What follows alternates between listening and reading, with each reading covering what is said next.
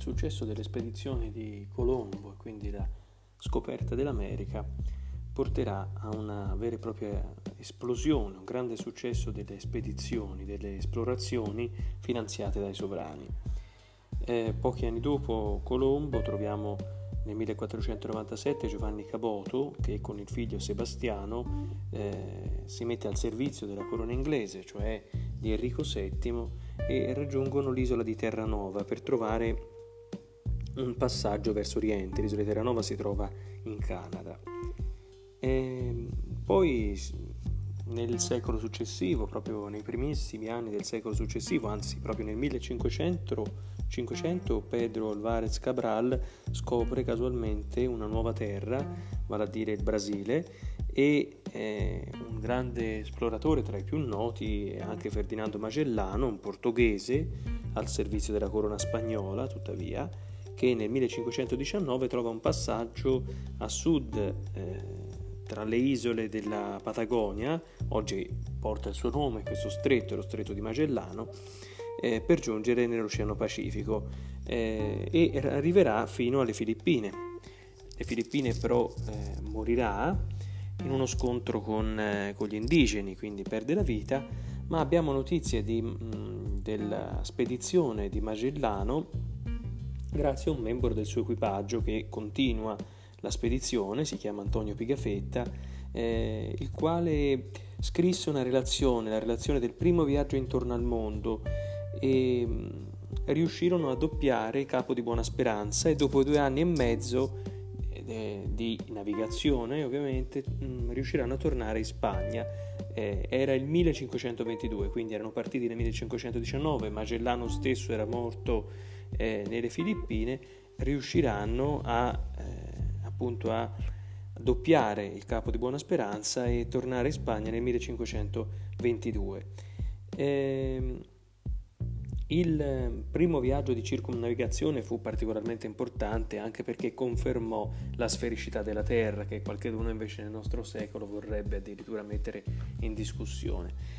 Eh, Bisogna però anche parlare di un termine che ha a che fare con lo studio di questo tipo di storia, di questo periodo storico.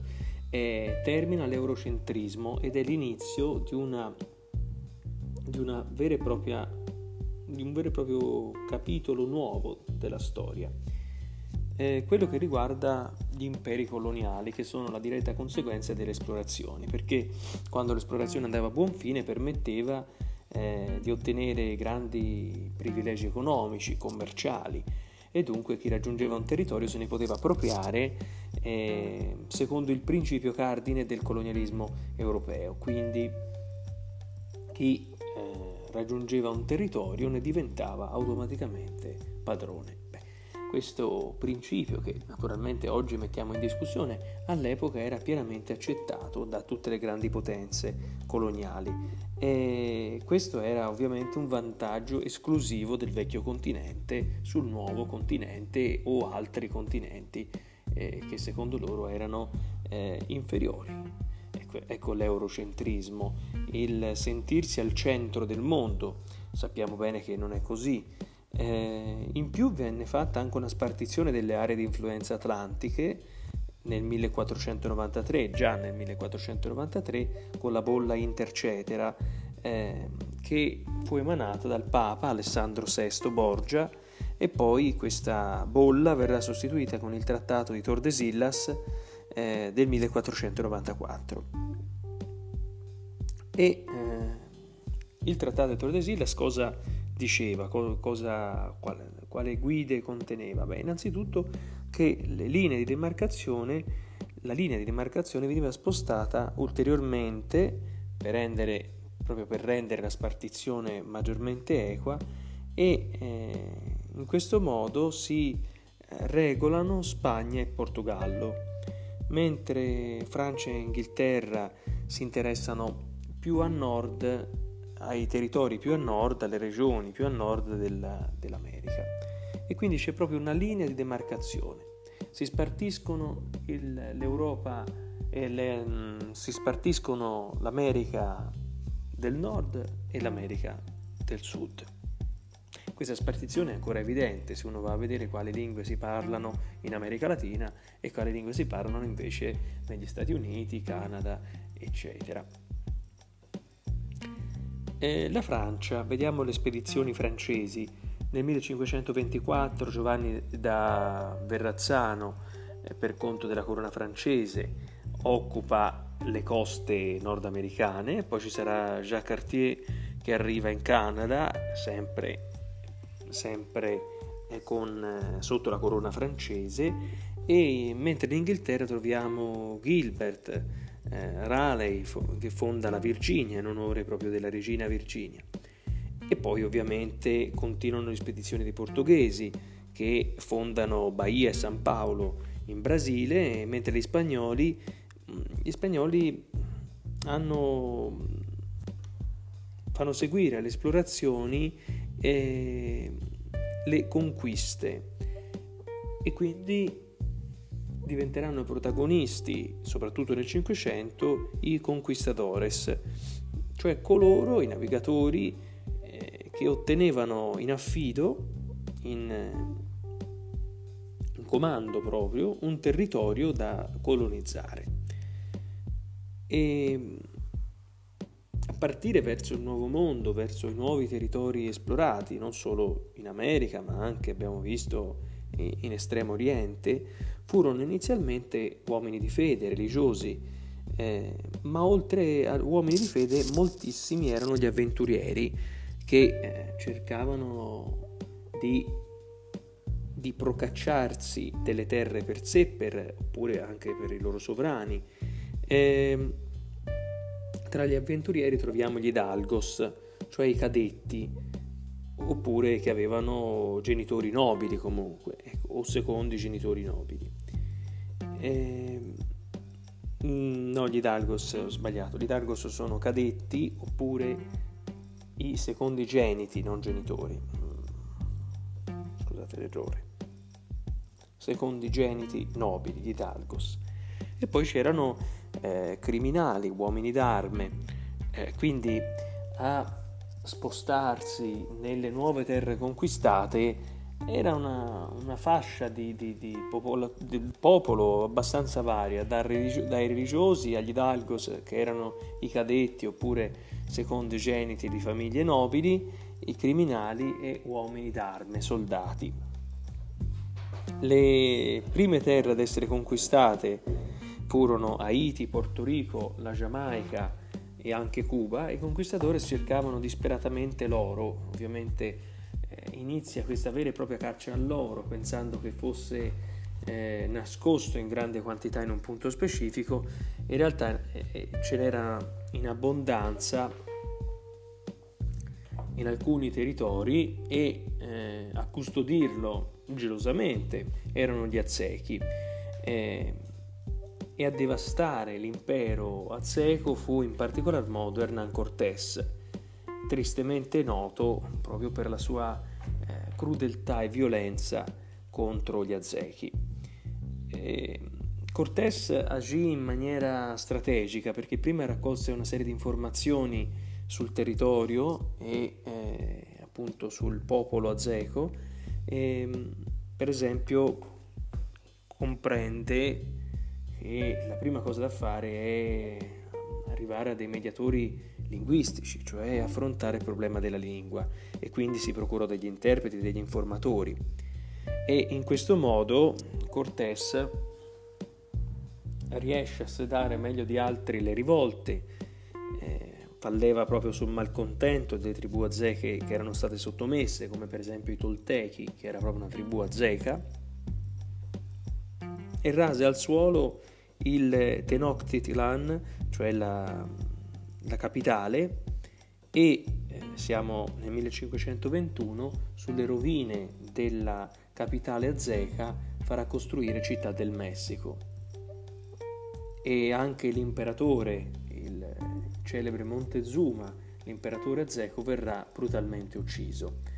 Cortés è un conquistatore spagnolo, aveva già partecipato alla conquista di Cuba eh, con eh, Velázquez ed era diventato sindaco, alcalde sarebbe il titolo in spagnolo, era diventato sindaco di Santiago e proprio da, da lì riuscì a partire per una spedizione verso il Messico. Cortés parte nel 1519, al seguito circa 600 uomini che eh, possedevano sia cavalli che armi da fuoco e, e naturalmente contro le armi da fuoco gli azzechi possano far veramente poco. Uh, agli azzechi apparvero eh, come divinità venute dal mare questi uomini con eh, contratti somatici eh, diversi dai loro.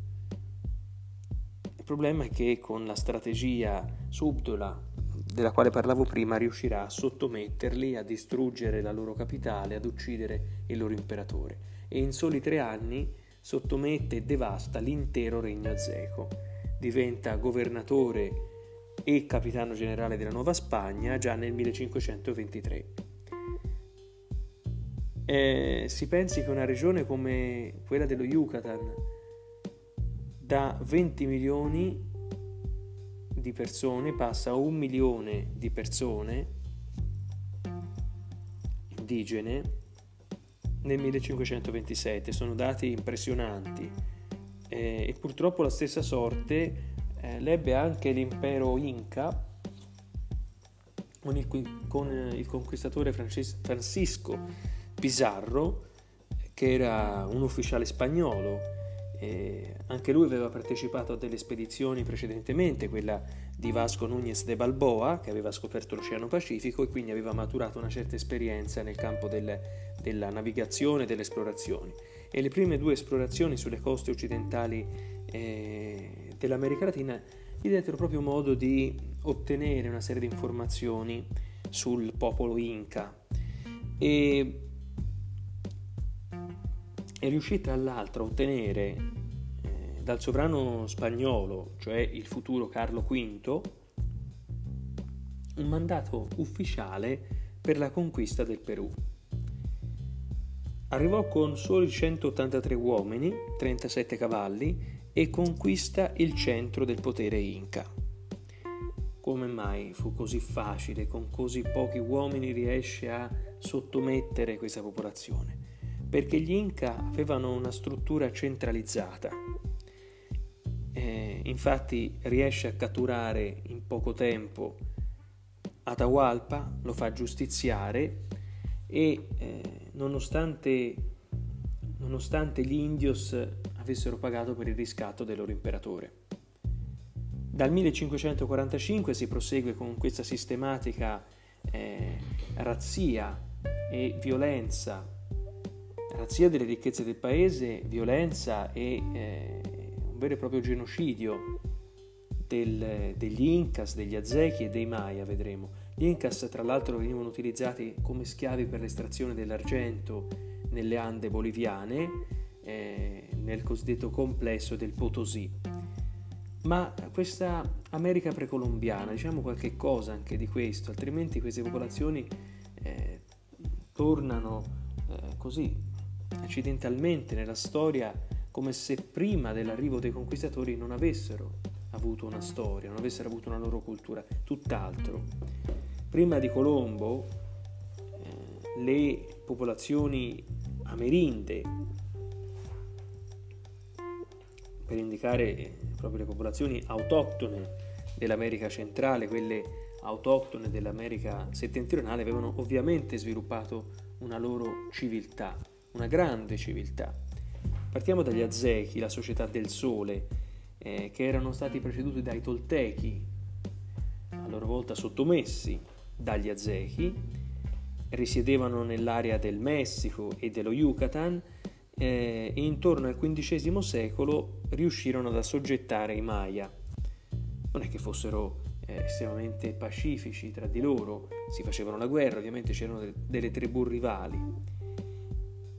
Avevano un potere politico concentrato nelle mani dell'imperatore e pochi nobili, nobili per nascita oppure anche una nobiltà acquisita per meriti eh, bellici, di guerra, e in più c'erano anche i sacerdoti che svolgevano il loro ruolo.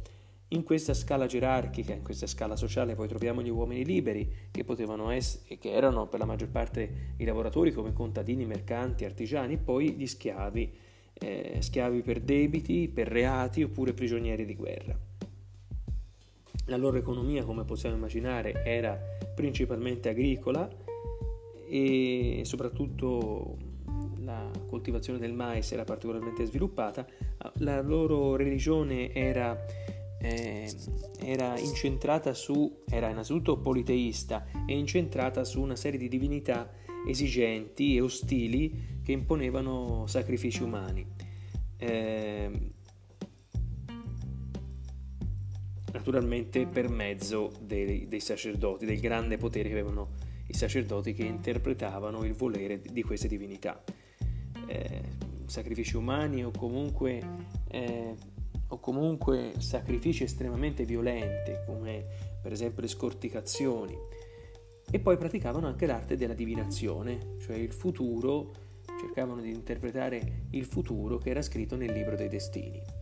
Agli Aztechi, gli Aztechi avevano un calendario di 260 giorni, avevano una loro scrittura, la scrittura pittografica, ed erano convinti che ci fosse un ordine cosmico e e di conseguenza da questo derivavano l'idea di una precarietà cosmica. I Maya invece erano, erano nello Yucatan, nel Guatemala e nell'Honduras, si integrarono ai Toltechi nel X secolo e Colombo eh, incontrò nel, nel suo quarto viaggio in America nel 1502 li incontrò nel quarto viaggio e li scambiò per i sudditi del Gran Khan, essendo molto più evoluti rispetto ad altri indios, i Maya. Eh, avevano infatti un'economia molto sviluppata, oltre al settore primario era sviluppata la tessitura e la, e la lavorazione artigianale, la ceramica, non conoscevano la ruota, ma utilizzavano animali da tiro e, e poi avevano una fitta rete eh, cittadina, eh, una fitta rete composta da più di 300 città-stato che non erano veri e propri centri urbani come possiamo immaginarceli oggi, ma erano luoghi di culto ed erano guidate, ciascuna di queste città-stato, da un sommo sacerdote. Eh, alla base della cultura della civiltà dei Maya c'è una conoscenza astronomica, sono stati richiamati in ballo anche qualche anno fa, nel 2012, la famosa profezia Maya, eh, niente di attendibile, però puntavano moltissimo su una conoscenza di carattere astronomico, la conoscenza eh, matematica, per esempio, conoscevano il numero 0 e poi anche architettonica, possiamo dire, ecco, architettonica, eh, perché costruirono le ziggurat, cioè queste piramidi eh, molto particolari eh, che erano al contempo luoghi di osservazione perché appunto consentivano le osservazioni astrologiche e, eh, ed erano i luoghi riservati al sommo sacerdote o a vari sacerdoti. Eh, l'ultima civiltà della quale parliamo è quella degli Inca e eh, gli Inca gli Inca invece vivevano sugli altopiani delle Ande, cioè nell'odierno Perù e alcuni anche nella parte relativa alla Bolivia e al Cile. E, ehm, e Inca significa re o principe o comunque capo. I conquistatori spagnoli utilizzarono questo nome eh, per, proprio per assegnarlo a quel popolo. C'erano gli abitanti di Cuzco che mm, conquistarono il paese tra il 1450 e il 1532 e gli spagnoli riuscirono a conquistarla, a conquistare questa civiltà, appunto si diceva di Pizarro, la conquista in pochissimo tempo perché la, era una società gerarchica, c'era un capo inca con eh, delle famiglie ma era fortemente accentrato il potere, avevano una fitta rete stradale. Per esempio le strade erano lastricate in pietra, una ottima eh, diffusione dell'agricoltura, delle coltivazioni di mais e patata, eh, ma anche della metallurgia. Non conoscevano la scrittura, eh, però calcolavano attraverso un, un, particolare sistema di cordicelle che venivano dette quipu e, e anche loro, anche gli Inca, così come Maya, avevano uno straordinario complesso architettonico eh, sono stati ritrovati questi resti architettonici a Machu Picchu. Eh, le regioni della conquista, secondo le fonti storiche, sono sostanzialmente tre. Il fatto che ci fosse una superiorità tecnologica e delle armi, quindi eh, ovviamente l'impiego delle armi da fuoco, lo dicevamo prima, come cannoni, ma anche semplicemente armi leggere come le spade e le balestre, garantiva a, ai conquistatori ottimi risultati. In più l'utilizzo di animali come i cavalli e i cani e questo è un primo punto, quindi una superiorità tecnologica e, e, e nel campo delle armi. In più c'è uno sfruttamento delle divisioni interne degli amerindi, così come fece Cortés, c'è una, una debolezza dovuta una, alla mancata unificazione delle varie tribù, per esempio nella civiltà Incas, questa forte eh, suddivisione. E tutto questo purtroppo garantì un massacro totale, una totale sottomissione delle, eh, delle, delle, dei popoli autoctoni. Un massacro totale che si è riversato in un trauma biologico perché gli indigeni non erano immuni per esempio alle malattie dei conquistadores come il vaiolo, il morbillo o anche il colera, ma anche tante altre malattie, e, quindi avvenne un drastico calo della natalità. E questo quindi il trauma biologico. Eh, e sono talmente disperati, comprendono la loro situazione che Scrive Zumarraga in una relazione al re spagnolo, riferendosi alle, a, alle popolazioni autoctone, non si accostano più alle loro donne per non generare schiavi, si rendano conto della fine della loro civiltà e di come questa fine della civiltà sia stata causata dai conquistadores. E anche quando nascevano in condizioni di vita eh, sufficienti, presto venivano condotti alla morte. Quindi un trauma biologico, ma anche un trauma culturale, perché gli indigeni, oltre eh, a non comprendere affatto la lingua de- degli spagnoli o dei portoghesi, non comprendevano il, il significato, non riuscivano a comunicare con loro. Quindi erano, gli indios erano per gli europei esseri misteriosi e viceversa, anche, per, eh, anche visto da, dall'altra parte eh, fatto sta che l'incontro con gli europei determinò la fine della loro civiltà, quindi un doppio trauma, un trauma biologico e un trauma culturale. Eh, insomma, è un aspetto veramente eh, grave.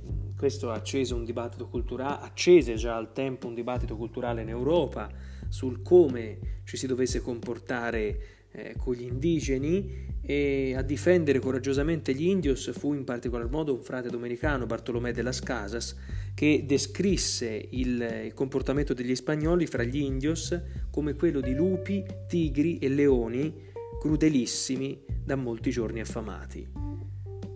Quindi descrisse le forme di crudeltà eh, strane, varie, mai viste, prima d'ora né lette né udite quindi descrive i conquistatori come lupi, tigri e leoni crudelissimi da molti giorni affamati.